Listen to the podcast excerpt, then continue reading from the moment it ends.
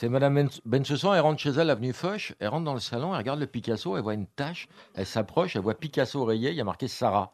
Elle comprend pas. Elle regarde à côté le, Van Gogh, il y a la même tâche. Vincent est rayé, il y a marqué Sarah.